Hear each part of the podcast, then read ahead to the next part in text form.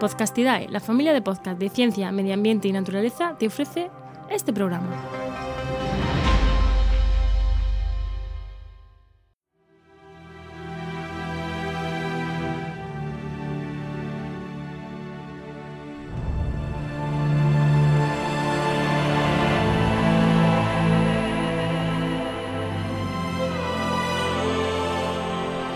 Atlas de la Biodiversidad con Álvaro Luna.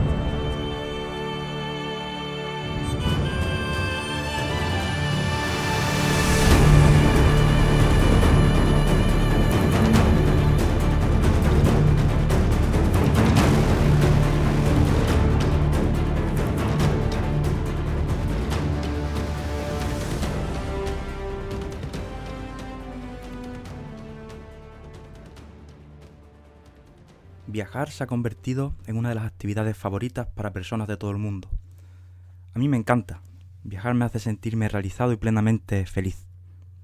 De las diferentes maneras en las que uno puede viajar, salir de casa y conocer el mundo, eh, digamos que yo suelo optar por una mezcla de naturaleza y cultura.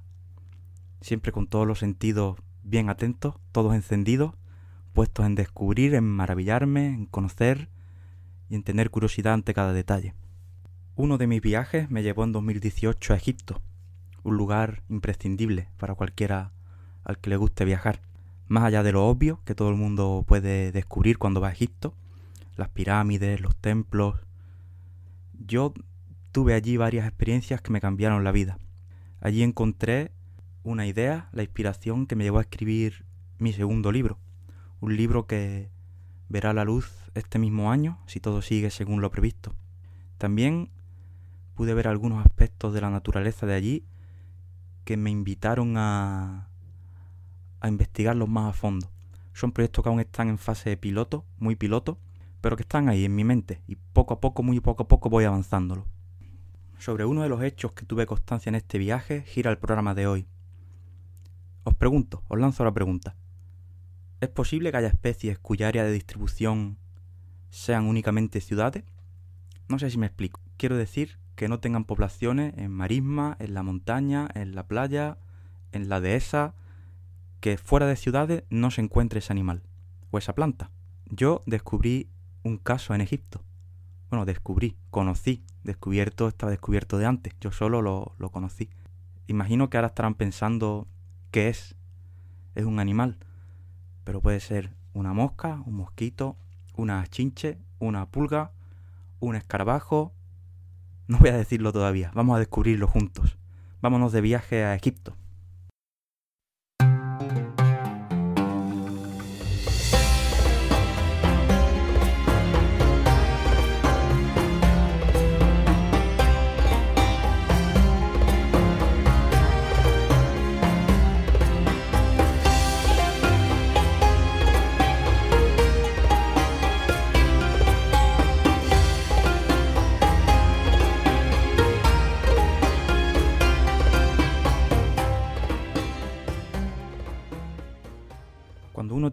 Cosas en la cabeza, corre el peligro de cometer fallos.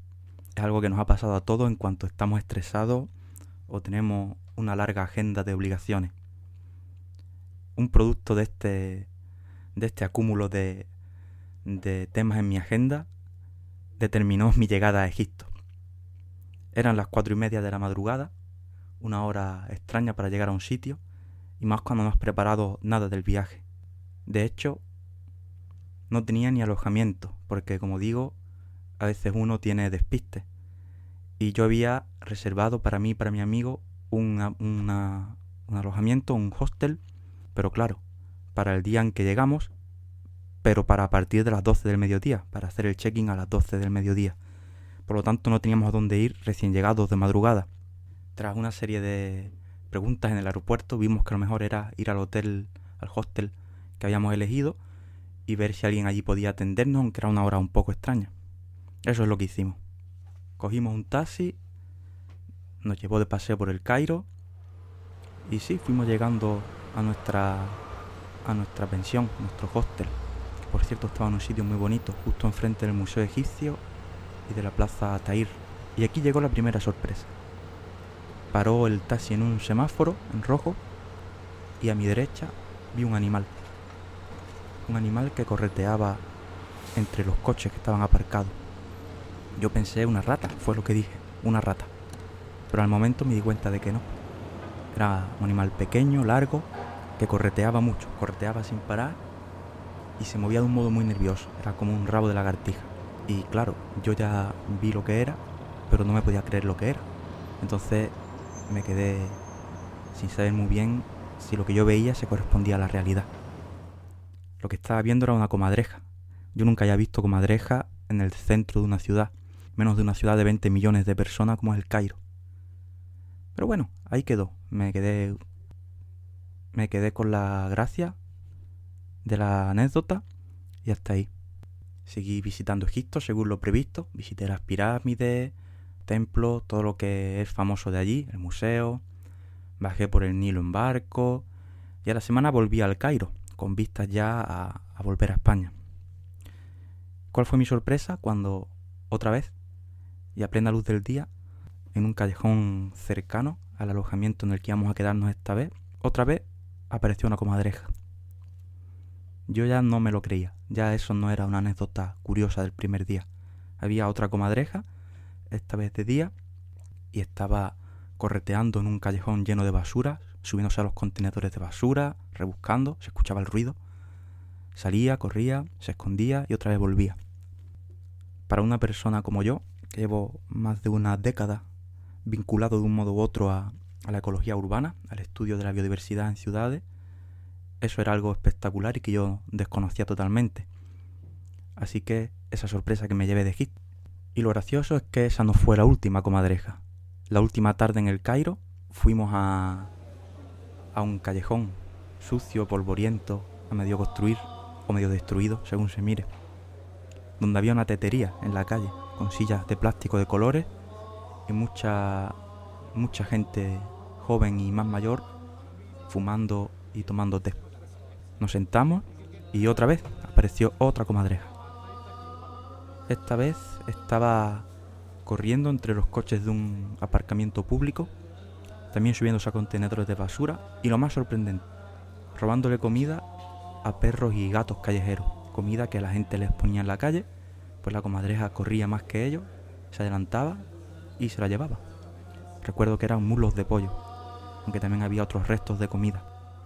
Esto me terminó de, de hacer ver que estaba viendo algo extraño. Así que luego llegué a casa y busqué información.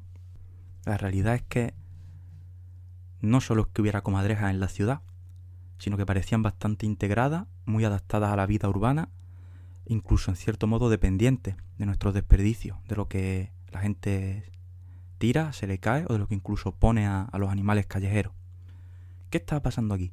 ¿Por qué había comadrejas en el Cairo?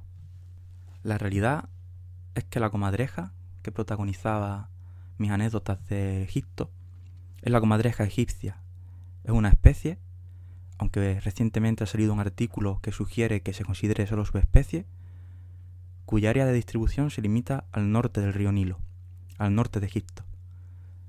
Es una especie diferente a la comadreja que tenemos en España, aunque muy similar físicamente. Estamos hablando de una especie con un área de distribución que se limita a 300 kilómetros de largo por 250 de ancho. No sé si tienen una imagen mental de cómo es el norte de Egipto. Es claramente un vergel, el delta del Nilo, rodeado de, de desierto en cualquier dirección que mires. Y esa es el área de distribución de esta especie. Está confinada al norte de Egipto, al norte del río Nilo. Igualmente, si piensan en cómo es el delta del Nilo, van a intuir rápidamente su influencia histórica. El Nilo y su delta permitieron el florecimiento del antiguo Egipto, la civilización más sorprendente que haya existido. Hablamos por lo tanto de un lugar habitado desde antiguo y explotado por el ser humano desde hace miles de años. En esta tierra fértil del delta del Nilo, supongo, puedo imaginar que las comadrejas vivirían desde antaño, en mayor o menor medida alimentándose de fauna silvestre ya fuese aquella asociada al hombre, ratas y ratones, como la fauna común que puede haber en esa zona de humedales. Pero si lo piensan, imaginarán que esta especie se quedó aislada en algún momento del pasado, poco a poco, lo que posiblemente facilitó su diferenciación de, otros congéneres norteafricanos y de Oriente Próximo. Es lógico. Al norte está el mar Mediterráneo, que es una barrera evidentemente imposible de, de superar. Al sur sigue el Nilo, pero es una franja estrecha verde en ambas orillas mm, y luego desierto a ambos lados. Es un hábitat muy estrecho y con pocas posibilidades. Al oeste está el Sáhara, el desierto, y a la derecha la península del Sinaí, que es más desierto. Son barreras que dificultan el asentamiento y la dispersión de, los, de animales de este tipo y que puedan conectar con otras poblaciones. Hablaba en primer lugar de, del antiguo Egipto, pero evidentemente la historia de Egipto sigue.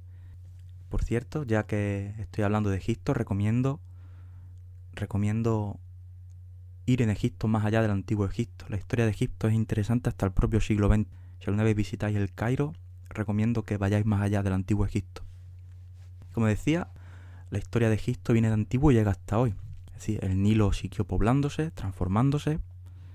De hecho, hoy cuesta encontrar un mínimo espacio que no esté transformado para agricultura o urbanizado. El delta del Nilo actualmente tiene una población de 39 millones de personas. Es un sistema totalmente transformado para agricultura, no, no hay espacios naturales. Es una gran zona agrícola de arroz, palmera y otros alimentos. El Cairo es una mega ciudad sostenible, insostenible, perdón, un poco al sur del delta del Nilo. Es tan insostenible que no sé si saben que se está construyendo una nueva capital, Nuevo Cairo, como ha pasado en Indonesia con Yakarta se sugiere que, que dado lo insostenible de esta ciudad no hay solución y es más fácil construir una ciudad desde cero de un modo más racional. Para que vean cómo, cómo es el Cairo. Es una mega ciudad de difícil gestión. La realidad es esa. En este contexto de mayor urbanización y de mayor transformación, la comadreja fue quedando cada vez con menos y menos espacio, conforme pasaban los siglos. De forma que al final la ciudad engulló todas sus poblaciones. Supongo que ellas pudieron beneficiarse y pudieron aceptar este cambio, beneficiándose de su pequeño tamaño y su versatilidad. De un modo u otro se adaptaron, hasta lograr valerse en las ciudades actuales que son un verdadero caos, y se han adaptado aparentemente con éxito.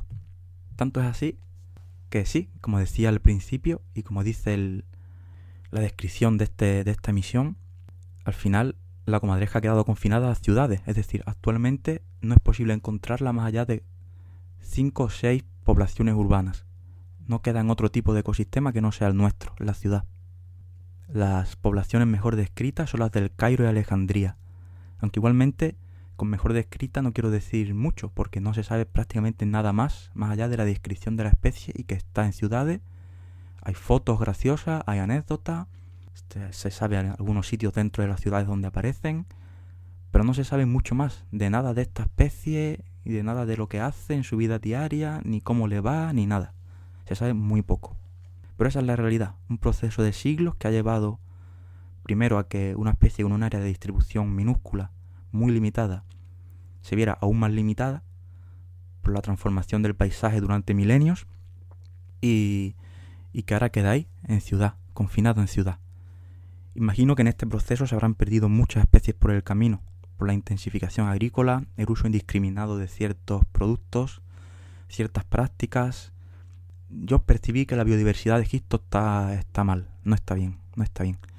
Aparte también la persecución directa, atropellos, pérdida de hábitat. No hay que olvidar que la, la urbanización o la humanización del paisaje finalmente lleva a una pérdida de biodiversidad en general, en general. Pero la comadreja ha aguantado, ha aguantado y incluso parece que, que ha prosperado en ciudades. ¿Qué lecciones pueden extraerse de esto? Cada vez hay más ciudades, más animales se ven obligados a interaccionar con nosotros en nuestras ciudades, nuestros hábitats solapan, pero no sabemos mucho todavía. La realidad es que el hecho de comprender qué especies son capaces de integrarse en la ciudad, cómo lo hacen, ¿Qué consecuencias tiene esto? ¿Qué servicio o qué beneficio puede, pueden darnos?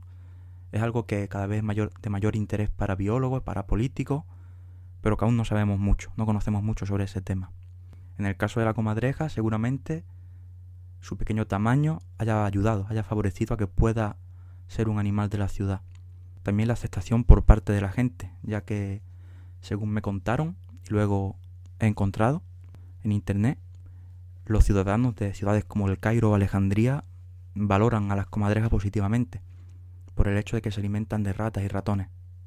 Ayudan así en tareas de control biológico frente a animales que pueden tener explosiones demográficas y generar plagas incómodas. Más en ciudades que, como he ido dejando caer, tienen un control de residuos deficiente, dejémoslo en deficiente. Pero bueno, esa es la realidad. Queda mucho por saber de las comadrejas egipcias. Como decía, se sabe el nombre, que solo vive en ciudades, poco más, poco más. Yo lo que espero es poder volver en el futuro y profundizar, profundizar en todo lo que puede enseñarnos esta historia. La historia de, del éxito de una especie que se ve obligada a vivir en ciudades, se adapta e incluso prolifera y actualmente hace de las ciudades su único hábitat en el mundo.